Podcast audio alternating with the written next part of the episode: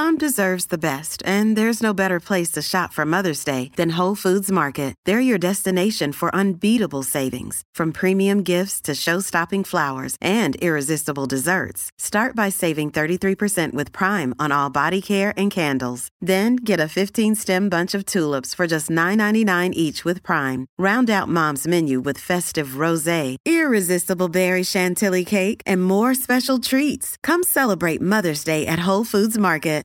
G'day, Mike Hussey here, but you can call me Mister Supercoach. K F C Supercoach B B L is back and there's twenty-five grand up for grabs. So what are you waiting for? Play today at supercoach dot com dot a u. T's and C's apply. New South Wales authorisation number T P slash zero one zero zero five. Want to witness the world's biggest football game? Head to i can win dot com dot a u, predict Australia's score with a crystal ball, and it could be you and a friend at the FIFA World Cup Qatar twenty twenty-two semi-finals, all thanks to McDonald's. Maccas, together and loving it. T and C's apply. Talk big opinions, the panel. Talk, talk, talk to me, yeah. It's panel time this morning, and we're chock full of quality with uh, Guy Heveldt and Hugh Bainon this morning, and uh, we couldn't get uh, over to Wales uh, to get hold of Xavier Rush this morning, so we've gone to Hugh Bainon, of course, with Welsh descent running through his veins very proudly as well. Uh, Hugh, good morning to you. What are you expecting this weekend from what we are told is a slightly understrength Welsh side? Yeah, morning Smithy, morning everyone. Um I'm expecting what I've come to expect in my thirty-three years on this planet, and that is uh, sixty minutes of a close game of rugby, followed by twenty minutes of All Blacks dominance and a, and a win for the All Blacks. My old man will be in the stands at the best rugby stadium on earth. He was born in nineteen fifty-eight. He has never seen Wales beat the All Blacks. Um, so I will be waking up early and watching and hoping for his sake that they did. I don't think they will. Uh, by my count, and um, what my selection would be, seven of the starting fifteen aren't available, plus another thirteen potential squad members. Um, but Alan Wyn Jones is there, all right? Alan Wyn Jones is there. He's going to run out onto an international rugby field for the one hundred sixty-first time. Phenomenal achievement. Surely, surely sometime in this giant of a man's career, he will beat the All Blacks in a Welsh jersey. He's done it in the Lions jersey. Surely he'll do it in a Welsh jersey. So they'll turn up with that usual level of optimism, your father and all his cohorts, uh, into that magnificent stadium, and it is, I promise you that, folks. Um, and they'll turn up with that optimism, and, and the, the feeling will be there, the atmosphere will be there, Hugh? Oh, mate, the the, uh, the bellies will be full, the cups will be flowing, the voices will be loud, the singing will be thunderous.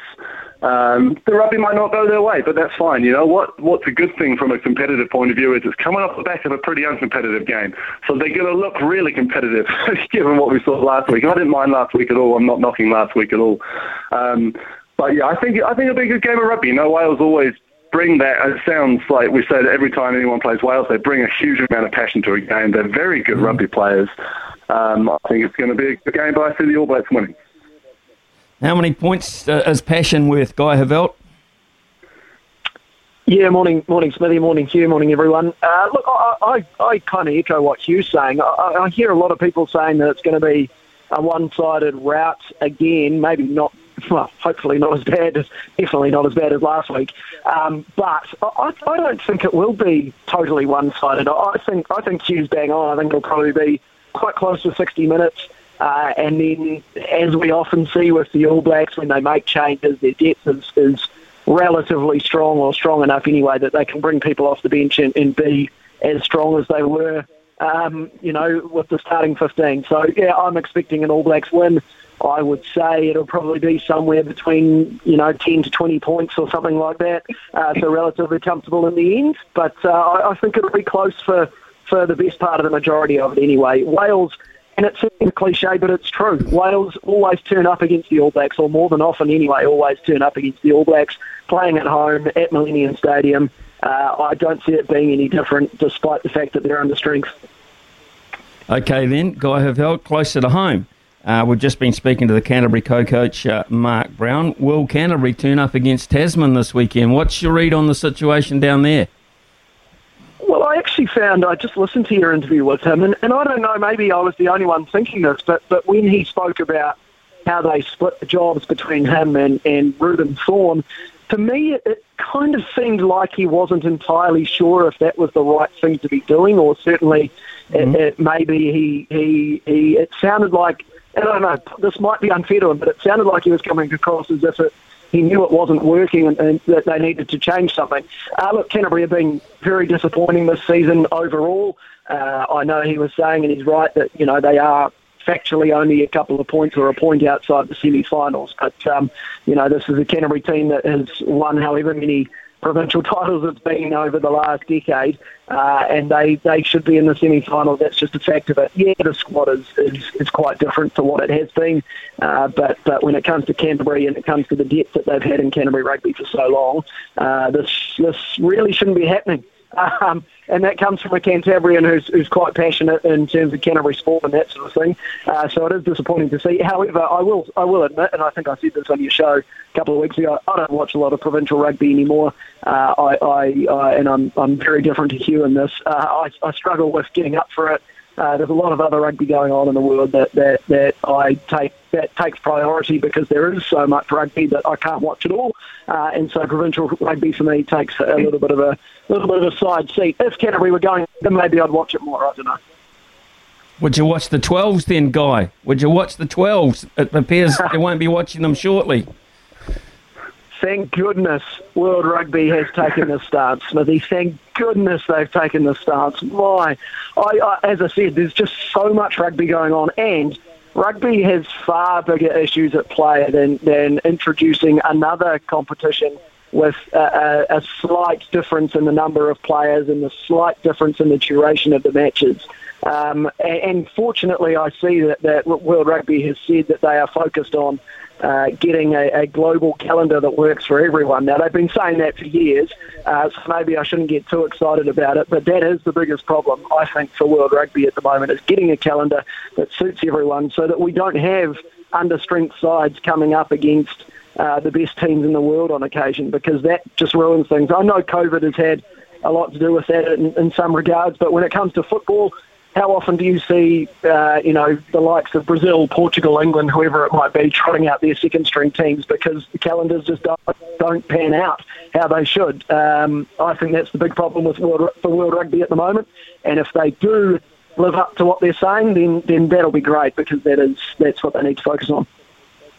Okay, you, uh, what's your take on, on the twelves there? Were you Um getting excited about it? Do you think it's going to die a natural death? I, I see too many very powerful personalities behind this, as, as recently as uh, Kieran Reid the other day. Yeah, I don't think it's going anywhere soon, um, in both senses of that sentence. Smithy, obviously World Rugby is next step for now.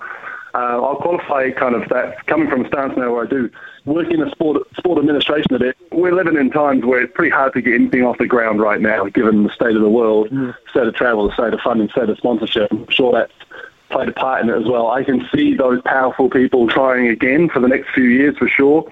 Was I excited? No, I'm the same as Guy. Uh, so much rugby already. For Guy, it's provincial rugby that's gone by over the wayside. For me, I don't really watch super rugby. I watch provincial rugby, international rugby.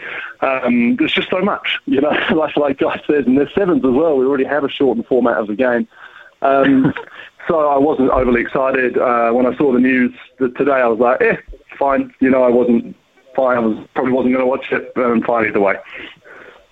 Okay, right. On that subject of uh, news, fellas, uh, Guy Heveldt, Hugh Bainon with us. Uh, we'll just take a short break. When we come back, a couple of uh, very interesting issues uh, in the world uh, of sport uh, that um, mix a wee bit with politics as well. Love your thoughts on that. Talk big opinions, the panel. Talk, talk, talk to me, yeah. Hugh Bainon, Guy Heveldt are members of the panel this morning. Uh, now, Guy, if you were working uh, for the S A B C in Johannesburg at the moment, I would imagine one of your lead stories uh, would be about this Quinton de Kock situation, South African cricket and the South African government. Um, what is your take on this? Uh, it's nothing apart from ugly for me. Uh, that's the perfect word for it. It's ugly. It's it's extraordinary what's really played out in the last twenty-four to forty-eight hours around one of, if not their best players in their squad at the moment. Uh, he can, and particularly when it comes to limited overs cricket, this guy can ch- can change a game on its head. But obviously there are bigger issues at play here. Uh, I'm I'm torn between two parts of thinking in, in this. Um, I there is no place for racism at all in any sport, in any part of life whatsoever. Uh, and, and any kind of um, protest or any kind of um, action or whatever it might be to try and raise awareness to that and to try and, and help the fight against racism, I applaud. In saying that, though, I don't, I, you know, how, how can you force someone to do something that, I don't know, they don't want to do, or that they maybe, you know, we haven't heard it from Quinton de Kock. I don't know what his side of the story is. Maybe he wanted to protest or, or take a different stance in, in, against racism. Uh, maybe he he had some other way of doing it. Um, I I do struggle with, with forcing people to do something um, that even not necessarily they don't want to do, but you're just telling them that they have to do something.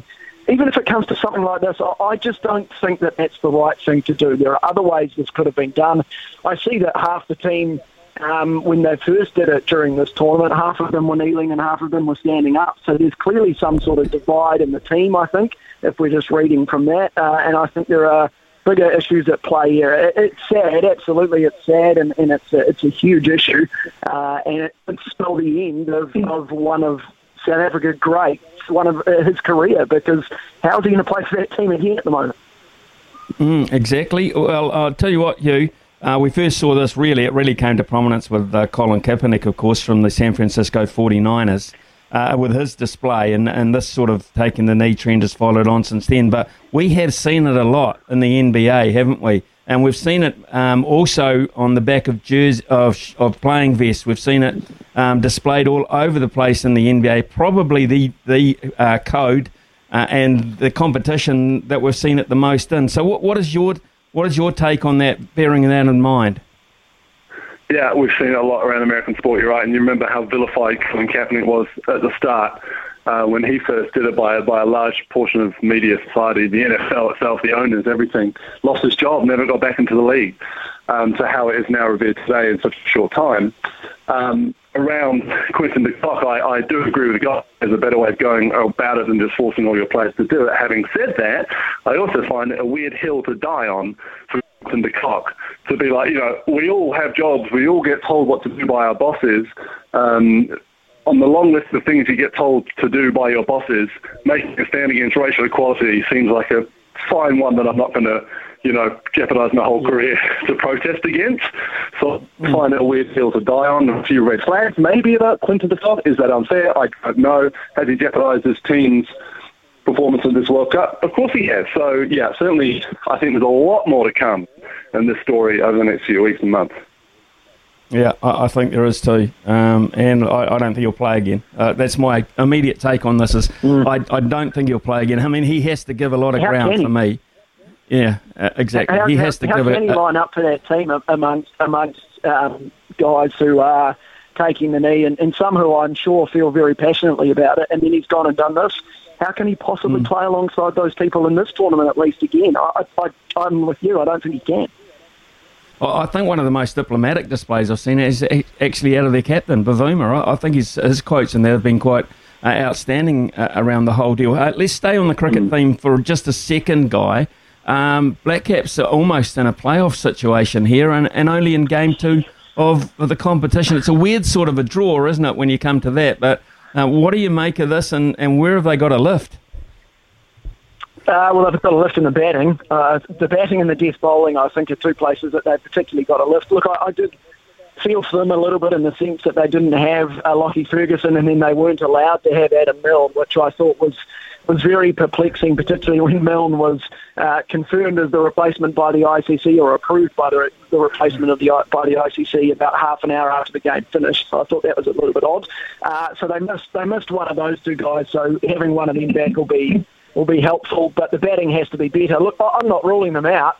Uh, they've beaten India in, in this sort of situation and in, in the fifty-over World Cup, uh, you know, a couple of years ago. Uh, they're the type of team that can lift. They they do have to lift. In saying that, they weren't enormously off against Pakistan, but they weren't drastically bad. There were just moments where I think they were... They were slightly disappointing, and, and, and the game the game fell away from them, and, and that was parts of the batting, and, and then also, as I say, the death bowling. So if they can improve those two things, I'm not ruling them out of this. And, and imagine if they did beat India again, and India missed out on making the semi-finals of the T twenty World Cup. That would be huge, uh, and there would be enormous questions asked of that Indian side, that's for sure. So yeah, I'm I'm, I'm hopeful. Uh, I'm not I'm not I'm not expecting them to win, but yeah, I'm hopeful that they can that they can get it done. Richie or Bodie for you, Guy Heveldt? I mean, I can't think of, uh, if you weren't allowed to play at home, you weren't able to play on your home patch for your hundredth Test match, I can't think of uh, a much more passionate um, and receptive uh, rugby audience to run out in front of uh, than uh, Wales and, and uh, the Millennium Stadium. So for you, Guy Heveldt, would you start Richie? Would you start Bodie? Oh, Smithy, it's a great question. Do you give a guy uh, the starting jersey just because it's his hundredth game, or do you pick the best possible team? Professional sport, I think you would have picked the best possible team. Uh, he'll get his hundredth cap. He would have played one hundred games for the All Blacks. If you think Richie Mo'unga is your best first five and the best way of winning the game, you pick Richie Mo'unga, don't you? I mean, it's a, it's a tough one on Beauden, but uh, he's given so much service to the All Blacks and New Zealand rugby, but it's professional sport. You can't, you can't, you can't sit here and, and just, just want it for fairy tales. He gets paid enough money. He'll get his hundredth cap. Um, if they think Richie's the best, who's five, pick Richie. Well, it's, there's two ways to look at it, I suppose. Um, Hugh, in, in terms of that, you can, you can say uh, he can lead them out um, and get the acknowledgement there. Yeah. Um, and then you can say he's going to come off the bench by himself, maybe at the thirty-minute mark, and he'll get the accolades then as well. Um, but Um, I'm not sure. Is he? Is it? Is the ten jersey, Hugh, for you that clear cut? For instance, I mean, does he not deserve to start anyway? First of all, I don't weep for the All Blacks for this selection, because this particular selection headache um, between Richie and, and Bodie. For me, Beauden starts because I think Boden's a better ten. I, oh, Richie Mo'unga is a phenomenal rugby player. Don't get me wrong. And like I say, that potentially two, the two best fives in the world. Uh, for me, it's Beauden, and always has been Beauden. Um, so I'd like to see him start. On top of that, he gets to run out first and, and you know, receive the accolades of seventy-eight thousand adoring rugby fans. So, uh, also a shout out to Johnny Sexton, you know, another fantastic first five who's playing his hundredth test this weekend for Ireland. So, two world-class first fives going to notch up a ton, which is great. Uh, can I just ask you, Hugh, now that we're getting some basketball and uh, Kyrie Irving and uh, Ben Simmons have just taken a little bit of a seat backwards further, Uh, I, I just wonder, what what have you noticed? Uh, I mean, it's very early, long, long season. Have, what have you noticed about uh, anything so far that's caught your eye? Well, first of all, the Lakers winning without LeBron was interesting, and losing with and winning without him. I'm a huge LeBron James fan. I think the Lakers will come right, certainly will come right. Um, what else have we seen that's caught my eye? The Bucks are going to be good. The Chicago Bulls. The Chicago Bulls are just a really fun team to watch. With a great, you know, I, I can see them going really deep in the in the East as well. Ben Simmons has got to get out of there. We touched on this last week. I think he's got to get out of there, and I think he will. It's a case of where he goes. Um, but yeah, I mean, all the, with all the eyes on the Lakers and the Nets uh, currently having kind of extra, contrasting seasons, uh, there's also been a couple of Australians who are standing out, right? Paddy Mills, eight million dollars a year, which is a steal in N B A terms, um, has been phenomenal. And young Josh Giddey for the uh, for the Oklahoma City Thunder, who played in the Australian N B L last year against the Breakers, has been is having a great rookie season so far. So yeah, really enjoying sitting down and watching the N B A. And it's just so good to have fans back in arenas. What about the World Series? Astros dropping game one yesterday, uh, Hugh. Um, what about today? I mean, if uh, not very not very often you come back when you lose the first two at home, I wouldn't imagine. No, and I'm just I don't know about you, Smithy, and other baseball fans. Uh, I just don't know how an Astros World Series win would go down, with uh, given given their recent history of winning and then being found to be cheating. And uh, the, one of the storylines in all of sport over the last five years is that whole Astros scandal. Um, if the Braves get this one, I think they'll win the World Series. And, and a historic franchise like the Braves, I think it'd be pretty cool to see them win. Okay, Hugh Bainon and Guy Heveldt were uh, our panellists this morning, and uh, a number of issues we... We uh, mulled over there, and uh, it was fantastic. So, fellas, thank you very much for taking part. Uh, we'll have another one tomorrow morning uh, around about ten twenty uh, uh, on Friday, our last one for the week.